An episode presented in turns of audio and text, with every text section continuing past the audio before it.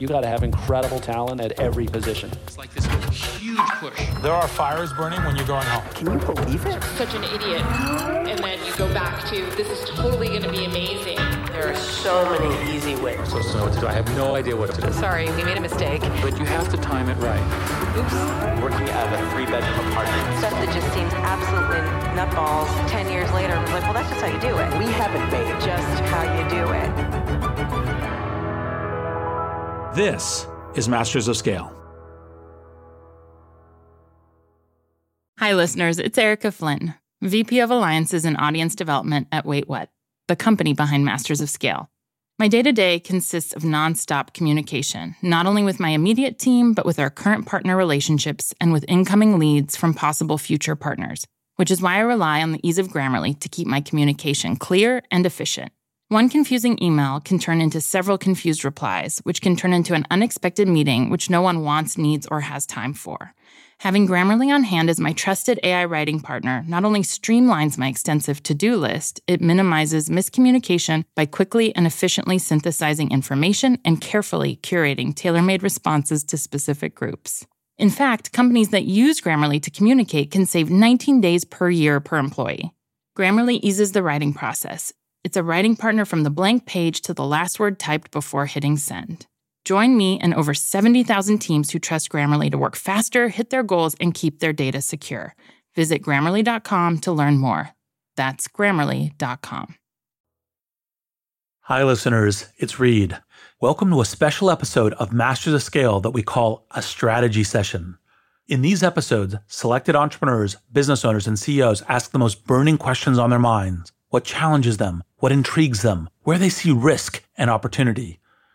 With each question, I offer my perspective about steps to take or practices to consider in ways that hopefully resonate for all of you.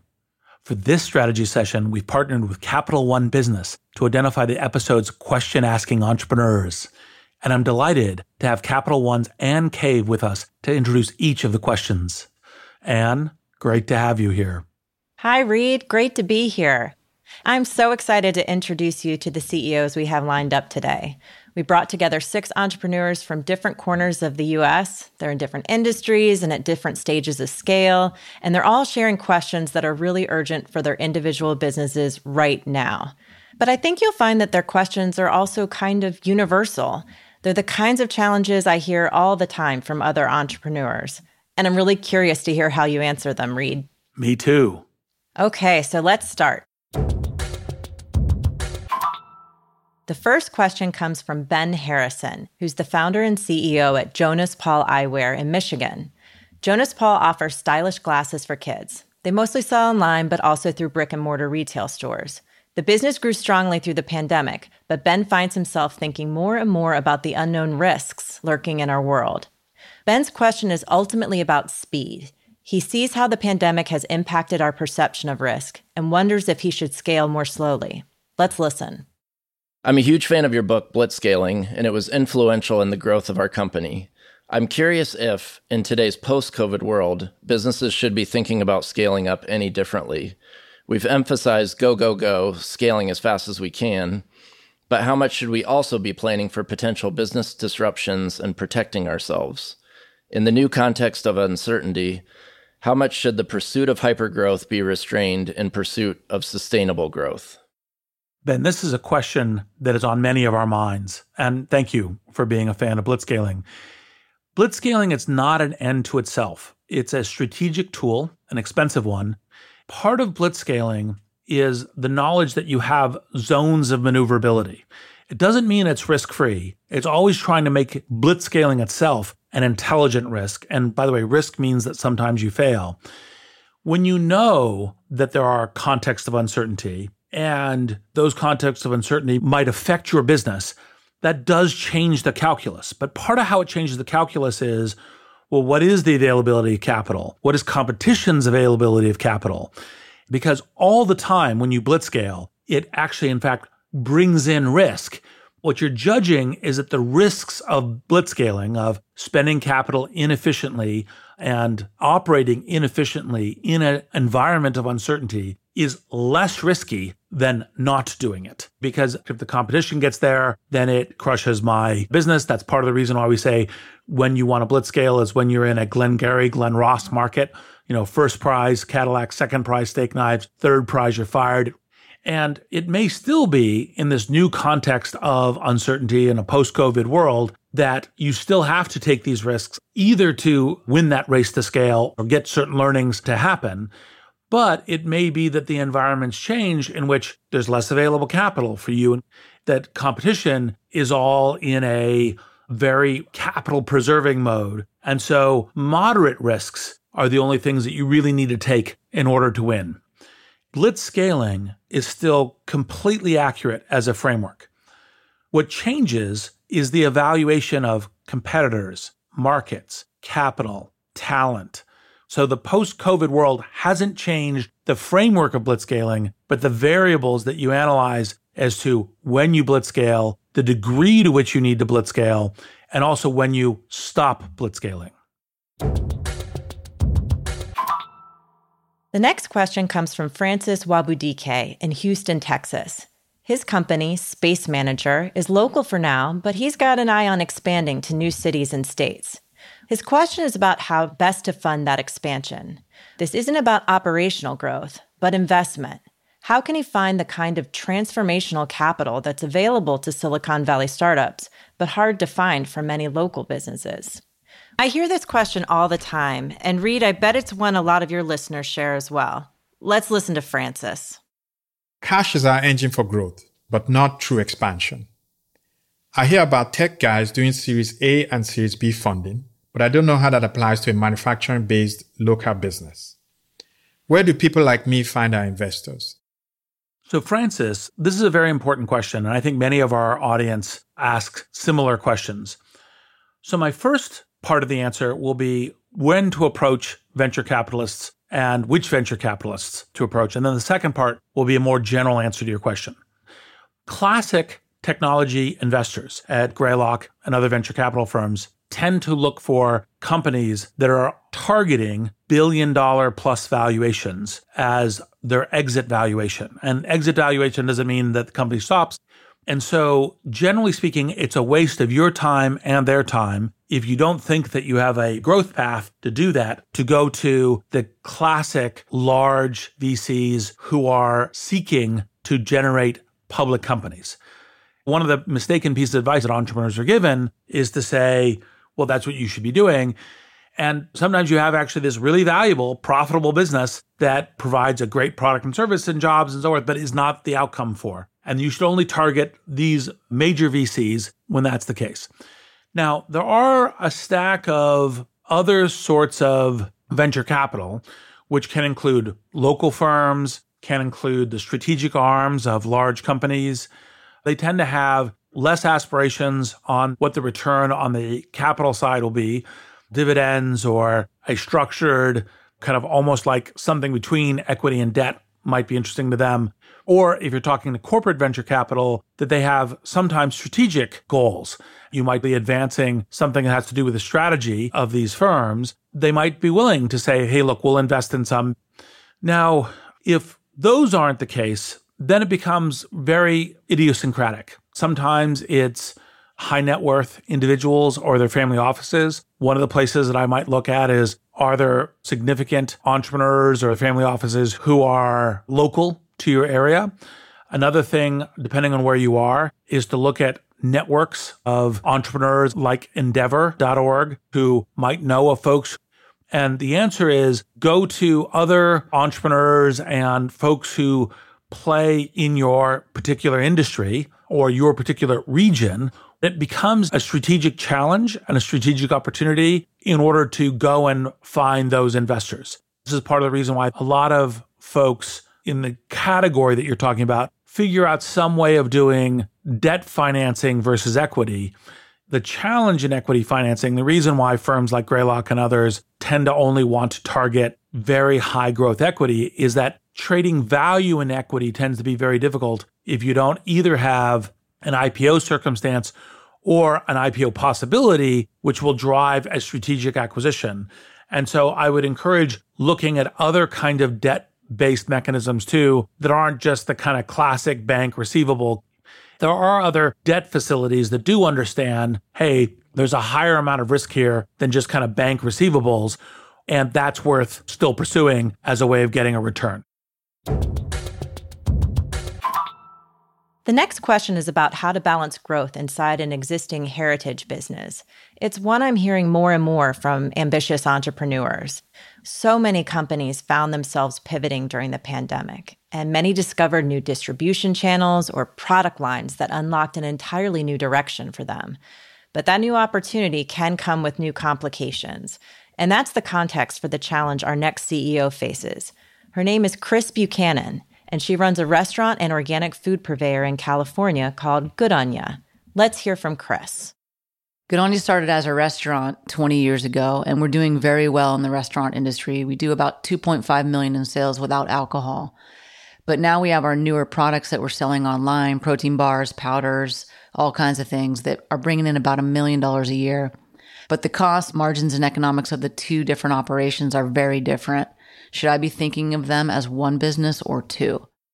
So, Chris, by the way, congratulations. The restaurant business is challenging and also being innovative, bringing online products and expanding, especially, of course, driven by recent challenges with the pandemic.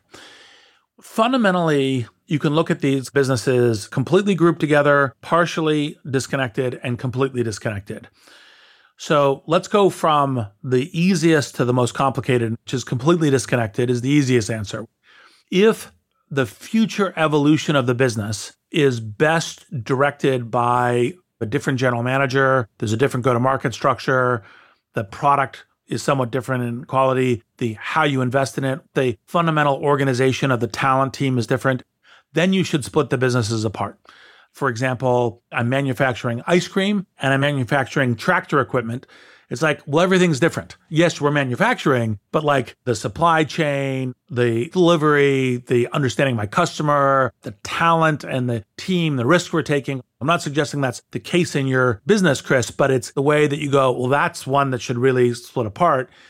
And there's a bunch of reasons why you say, well, look, even if they're fairly different, they wouldn't split apart, which is, well, that actually has to be a fair amount of shared infrastructure. The business won't get that big, won't really be able to manage a different CEO and manager and so forth. And that gets you to potentially a partially disconnected business. It could still be using the same employment infrastructure and HR, same healthcare benefits and so forth but you're going to have some employees, you know, whether it's a sales team or whether it's a product sourcing team, we're going to be, we are totally focused on how do we grow this business. Your question will be how much incentive organization do you have across the businesses? How do you have key people invested in the success of the others? Sometimes all you really need to do is kind of a shared offsite or some kind of shared culture for that, although people will be attentive to where does the economics go. And that would be a partially disconnected business.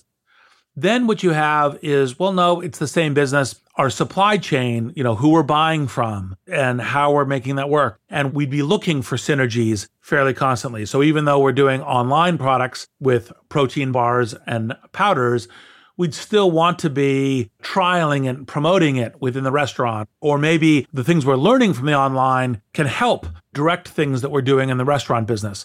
And so those would be the kinds of frameworks for thinking through the analysis of whether or not it's completely clustered together, partially disconnected, or fully disconnected. And if you decide, well, it's probably fully disconnected, you generally want to go to earlier disconnect than you'd be comfortable, but have a plan A and a plan B and a plan Z, as I talk about in my first book, The Startup of You, for reconsideration as you go to it. But you generally want to move in that direction proactively versus retroactively. Hey, listeners, it's Jodine Dorsey, the VP of Live Events at Wait What, the company behind Masters of Scale. I am constantly tasked with reaching out to teams across a wide spectrum of professions and the vastly different personalities that go with them. Grammarly helps me quickly shift tones to better communicate what I want to say and saves me valuable time in the process. Our upcoming Masters of Scale Summit event features top tier speakers from CEOs to founders to political leaders Grammarly's ability to produce on brand writing helps me properly prepare for each and every thought leader I interact with on stage. It lets me generate the most exciting specialized content for our audience. In fact, Teams that use Grammarly report 66% less time spent editing marketing content, which I've seen firsthand with my Summit team. Join me and over 70,000 teams who trust Grammarly to work faster, hit their goals, and keep their data secure. Visit grammarly.com to learn more. That's grammarly.com. The next question is about leadership and growth and about being honest with yourself.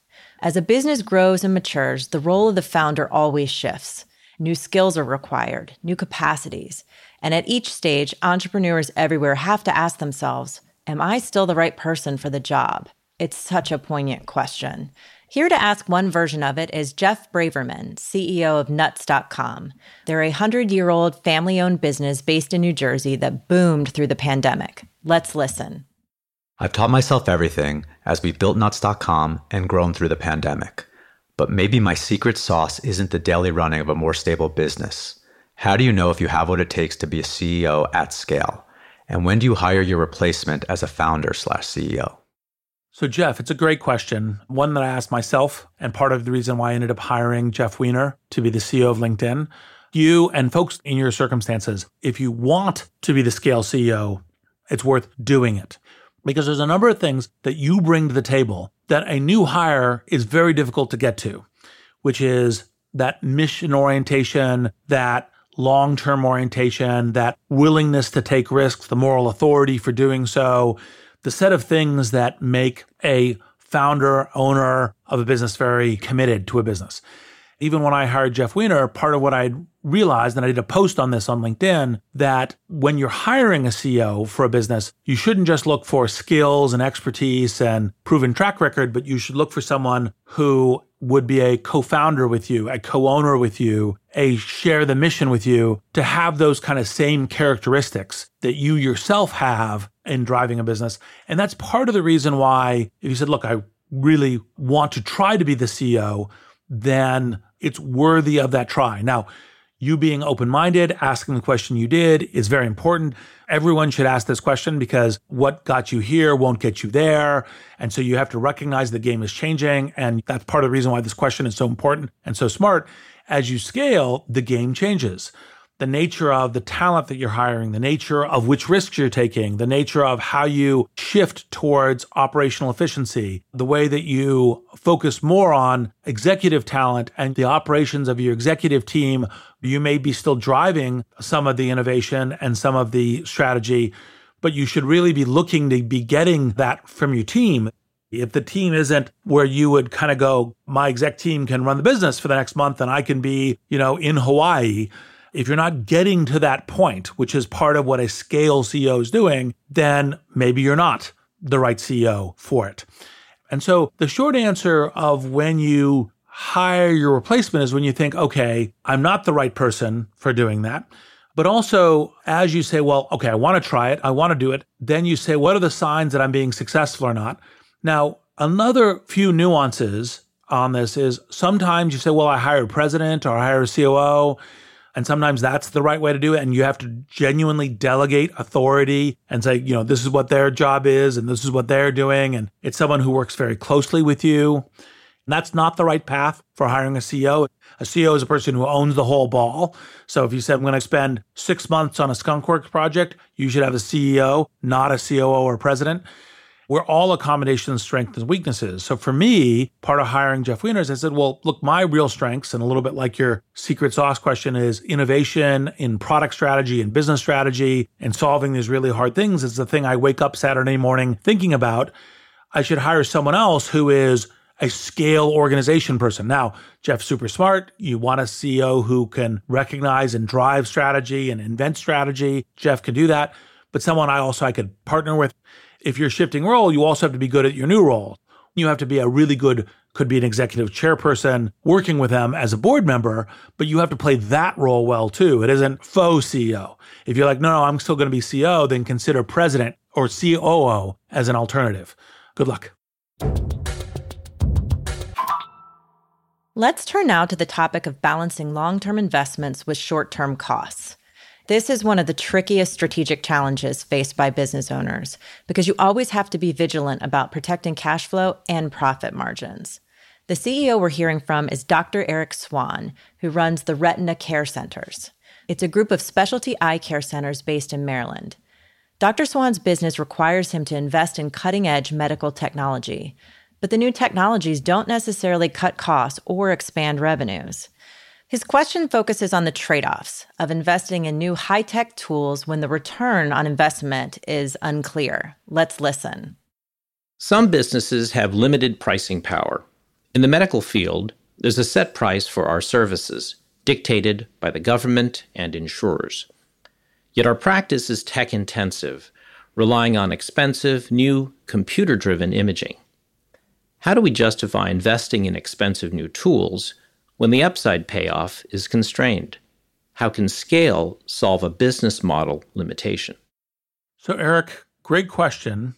It is a classic one of can you make the investments you need to make into something that has sufficient revenue, sufficient profitability? So, for example, if you said, I'd like to have a traditional small family farm, profitable, run from Manhattan. And you're like, yeah, that's very challenging. That's the extreme case. So you look at something like this and you say, all right, well, we have a set price dictated by the government, but the practice and technology is expensive. So what kinds of things would you look at?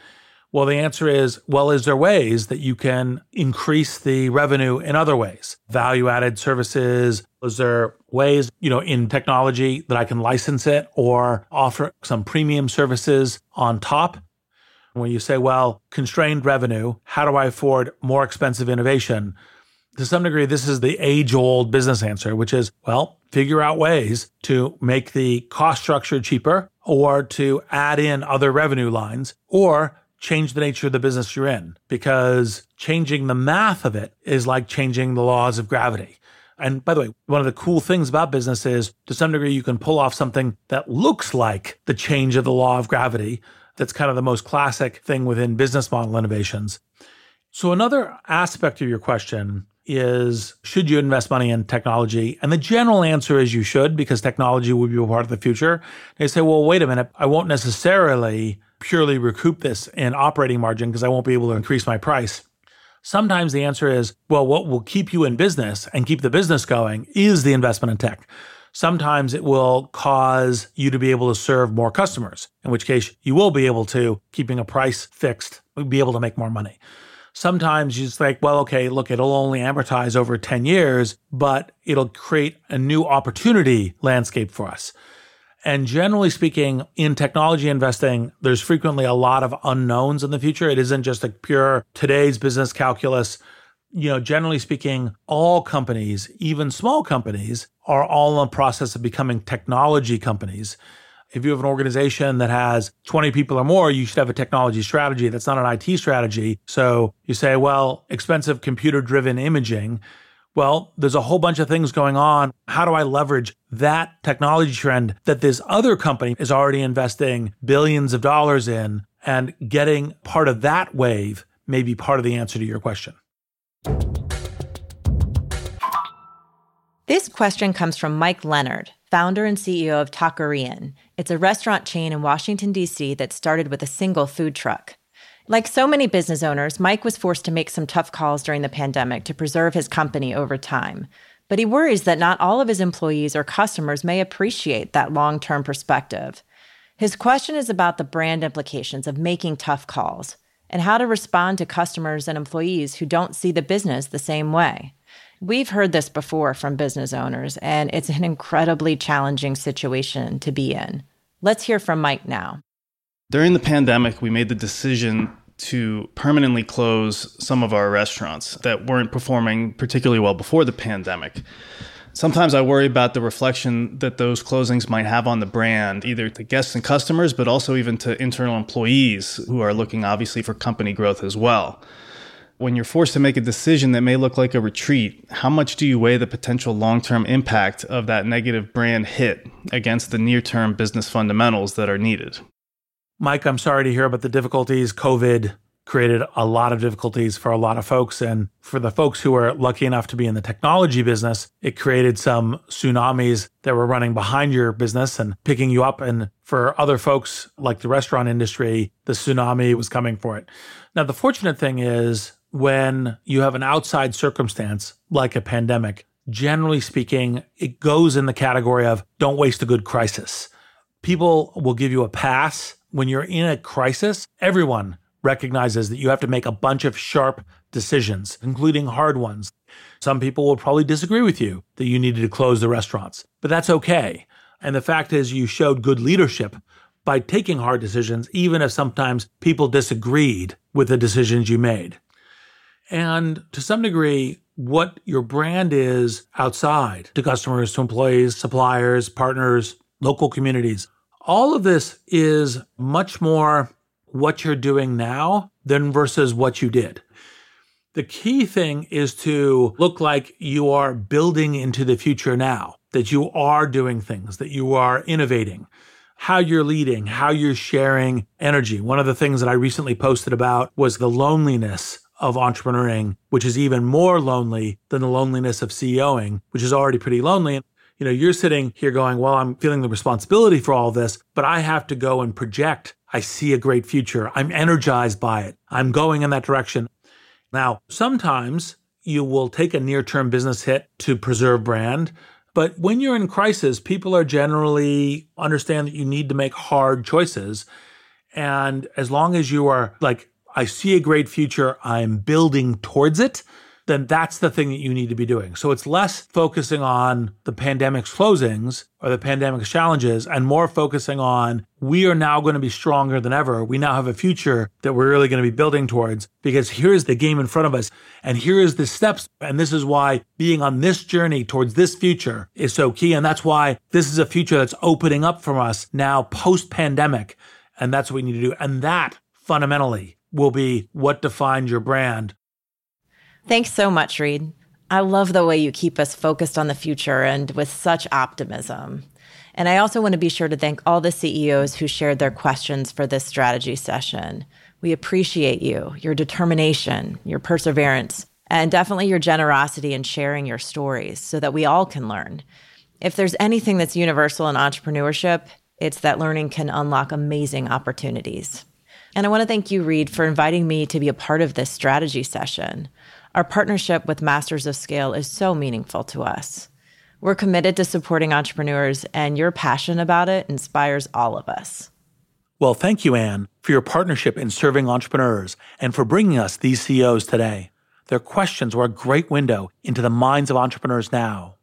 And for all of you listening, I'm Reid Hoffman. Thanks for listening.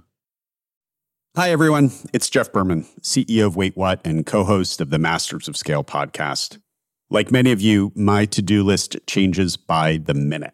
Whether I'm working with partners or hashing out legal documents or brainstorming with our team, there is never a shortage of tasks that require attention and constant communication. Like Masters of Scale co host Reid Hoffman, I know artificial intelligence is a huge part of our future, and Grammarly is an enterprising leader in AI. With Grammarly, what used to take a few hours only takes a few clicks. It's like having a collaborator for my writing, helping me generate better first drafts and tailoring messages to our specific audiences. It's not only a superior AI tool, it is a safe AI tool. And as a CEO, security is always top of mind. Grammarly has 14 years of experience and a business model that never sells our data. Security has been a priority since day one and continues to be integral to Grammarly's values today. Join me and over 70,000 teams who trust Grammarly to work faster, hit their goals, and keep their data secure. Visit grammarly.com to learn more. That's grammarly.com. Masters of Scale is a Wait What original. The show is recorded remotely with sanitized audio gear. Our executive producers are June Cohen and Deron Triff. Our supervising producer is Jay Punjabi. Our producers are Jordan McLeod, Adam Skuse, Catherine Clark Gray, Hallie Bondi, Marie McCoy Thompson, Christina Gonzalez, and Chris McLeod. Our editor at large is Bob Safian. Our music director is Ryan Holladay. Original music and sound design by the Holladay Brothers and Eduardo Rivera. Audio editing by Keith J. Nelson, Stephen Davies, and Andrew Nault. Mixing and mastering by Brian Pugh. Special thanks to Chris Ye, Elisa Schreiber, David Sanford, Saida Sepieva, Adam Heiner, Emily McManus, Kelsey Capitano, Tim Cronin, Sarah Sandman, Carrie Goldstein, Anna Pisano, Mina Kurosawa, Charlie Manessis, and Colin Howarth. Hi, it's Bob Safian. You've been hearing me as the host of Rapid Response in this feed for a few years now, with short, newsy interviews alongside the deeper dives of Masters of Scale. Well, I'm excited to share that Rapid Response is expanding into its own feed. We'll be putting out shows twice a week, focusing on the urgent issues that business leaders are dealing with in real time. So search for Rapid Response in your podcast player and subscribe to make sure you get all our episodes. I'll see you on the other side.